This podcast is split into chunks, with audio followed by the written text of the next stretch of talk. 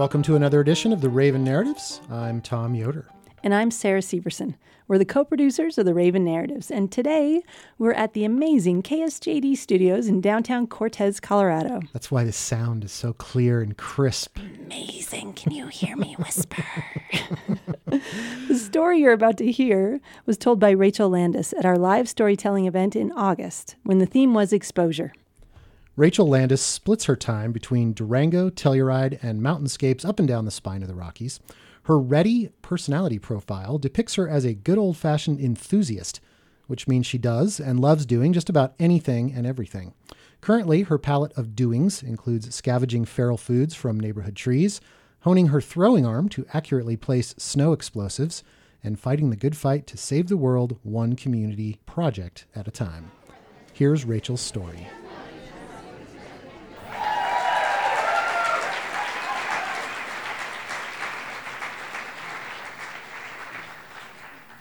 My 20s, I was very much a wild child. Uh, and I was far more comfortable being exposed to the elements than I was inside. Uh, at the time, my job was kind of this split between guiding and outdoor education, and between the two, both because I never made enough money to actually pay rent, much less buy anything, and also because there's this kind of magical element to adventure where it's like a positive feedback loop, and adventure begets adventure begets adventure. I spent far more time outside than I ever did in. And I got so comfortable outside, I actually had adverse re- uh, reactions to civilization.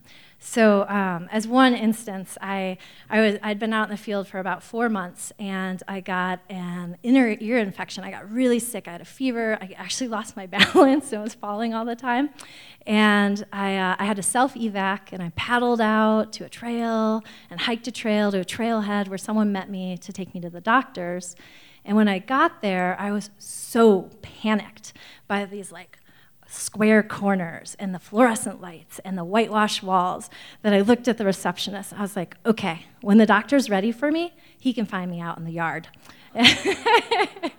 so during my wild child years uh, in 2010, I got a call uh, asking if I wanted to work a 14 day uh, self supported whitewater canoe trip up in Algonquin Provincial Park on the Petawawa River. Has anybody been there? Yeah, those are my people. Um, and of course, I was like, whoa, yes. Um, so if you don't know Algonquin Provincial Park in this particular part of the world, uh, it's right below the Canadian Shield, and it's a huge mass of protected lands. And it actually spans both Ontario and Quebec, and the Petawawa kind of runs throughout it all. And it is so wild and so pristine and undisturbed that it supports amazing biodiversity and um, one of some of our more kind of sensitive species, including a giant wolf population. And so I was definitely on this trip. This was where wild children go. Uh, so trip, trip, we're, we're out the door. Um, start our trip where all trips begin at the Mountie station, and we're there to get our permits. And in addition to kind of the you know the info desk and the Mounties with their puffy pants, there's also this interpretive display with all kinds of books on flora and fauna. And um, for those of you who know me, I'm a like penultimate dork. And so instead of paying attention to the hardcore rapid information, I was like, oh, look at this book on you know, birds. Um, so I'm over there, and I'm there with a student named Mike. And one of the books we come across is a book on the wolves of Algonquin Provincial Park.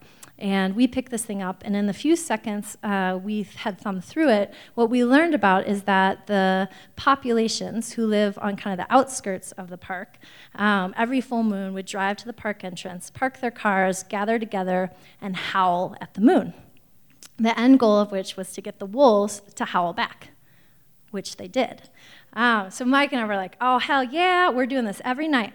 Um, so permits in hand, wolf book in hand, we head out, we hit the river, have an incredible trip. It's wild and rugged and adventure at its core.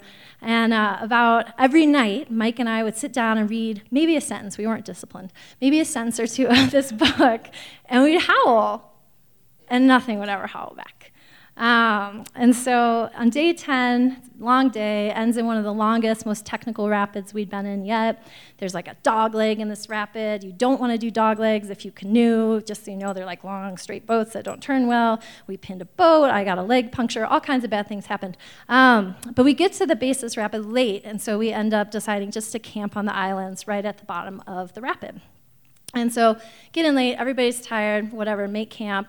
And Mike and I, being disciplined, ill disciplined, but still disciplined, we read our book just a little bit, enough to find a text box that informs us that the reason the wolves haven't been howling back is because we are in the southernmost part of Algonquin Provincial Park, and the wolves are in the northwesternmost part of the park, many hundreds of miles away. And um, so, being both tired and practical, uh, we didn't howl that night. And the next morning, I get up super early. I, uh, I love to run and move, and so sometimes I don't get enough of that boating. And I grabbed a, a canoe, and I was going to solo over to the shore. And um, in Canada, along the riverways, there around these rapid sections, there tends to be these portage paths. So if you're coming down and you don't want to do the technical whitewater, you can kind of pull your canoe out and hike around. Or if you're Canadian, um, you actually paddle upstream because you're just a hard ass, and for whatever reason, go against the water.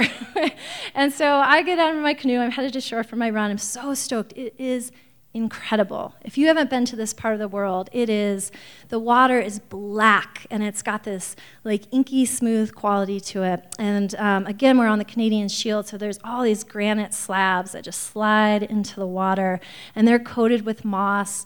And there's hemlock trees and larch trees and white pines and ferns, and it is just this dense mat of alive. And I'm out there, and it's kind of misty, and the loons are crying, and it is magical unicorn land and also a little eerie. So I, I pull my boat up on shore and I get out and I start my run and it's awesome. I'm in my flow state, I'm going, and you know, this forest is closing in around me, and as I'm running, I notice like in the mud this giant canine print. I was like, oh, those, those Canadians, they bring their pets too, ha ha ha. And uh, I keep running for a ways and eventually notice this little spur trail off to the left. Um, and I am wild and a child. And so I decide, oh, yeah, I'm going the path least known. So I take this little spur trail, and suddenly the forest gets that much denser. And there's like, you know, I'm getting touched by all these things, and I'm wet, and it's awesome. Um, and I go for about five minutes in this dense clutch of forest, and suddenly to my left, literally right next to me, I hear the breaking of a branch, like snap, crackle, pop. I stop and I, I look over there, and my heart starts racing, my breath starts going really, really fast. And I'm peering and I'm trying to see what's over there, and I can't see anything. But then my brain kicks on, and I'm like, Landis, you're fine. You're fine. You're an adult. You so got this. You're in the Northeast, for God's sakes. And um, I also, I am a person with a huge imagination. Like in the past, I've thought I've been being abducted by aliens. It was a guy playing with his headlamp. I've convinced myself I was being attacked by a bear. It was a donkey. Like, I have this habit of really getting overreactive. And so I said, no. Okay. So, anyways, keep running. Got it under control. And uh, off I go. And I go another two minutes, maybe, nothing more, and literally right next to me again, snap, crackle, pop, a really big something breaking branches. And so I stop again, and my heart starts racing, and my breath starts going really shallow and really fast. And I'm peering into this dark black forest, and I can't see anything.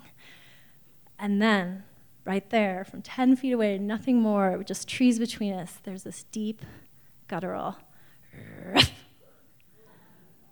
and then it starts howling.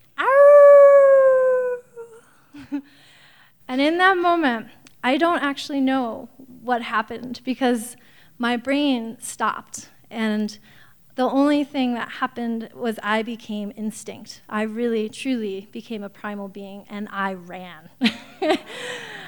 and it wasn't until I got back to my canoe and I sat in there and started paddling, really shaky. Um, and that the thoughts started coming, the what ifs and the what have yous, and the fears started to hit me.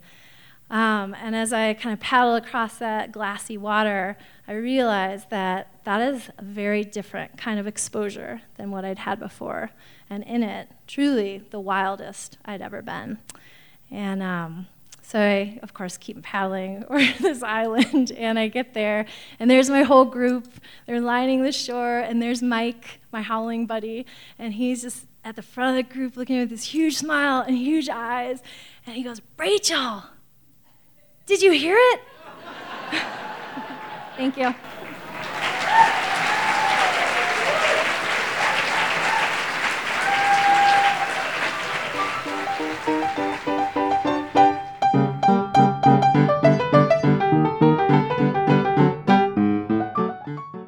Thanks, Rachel, for telling that story.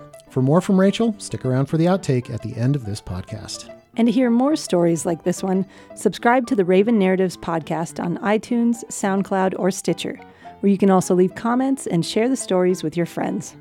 If you want to pitch your story for a future Raven Narratives live storytelling event, go to the ravennarratives.org and fill out the form on the contact page. You can also see a photo gallery of our storytellers and find out what the themes will be at upcoming events. The Raven Narratives is a production of KSJD Community Radio in Cortez, Colorado. You can find out more at ksjd.org.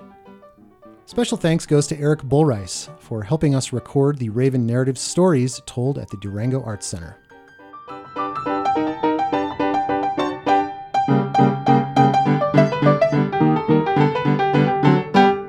Yeah, you killed it. That was nice. Support for the Raven Narratives comes from Red Scarf Shots Photography Studio in Durango, Colorado. Find out more at redscarfshots.com. Now for the outtake.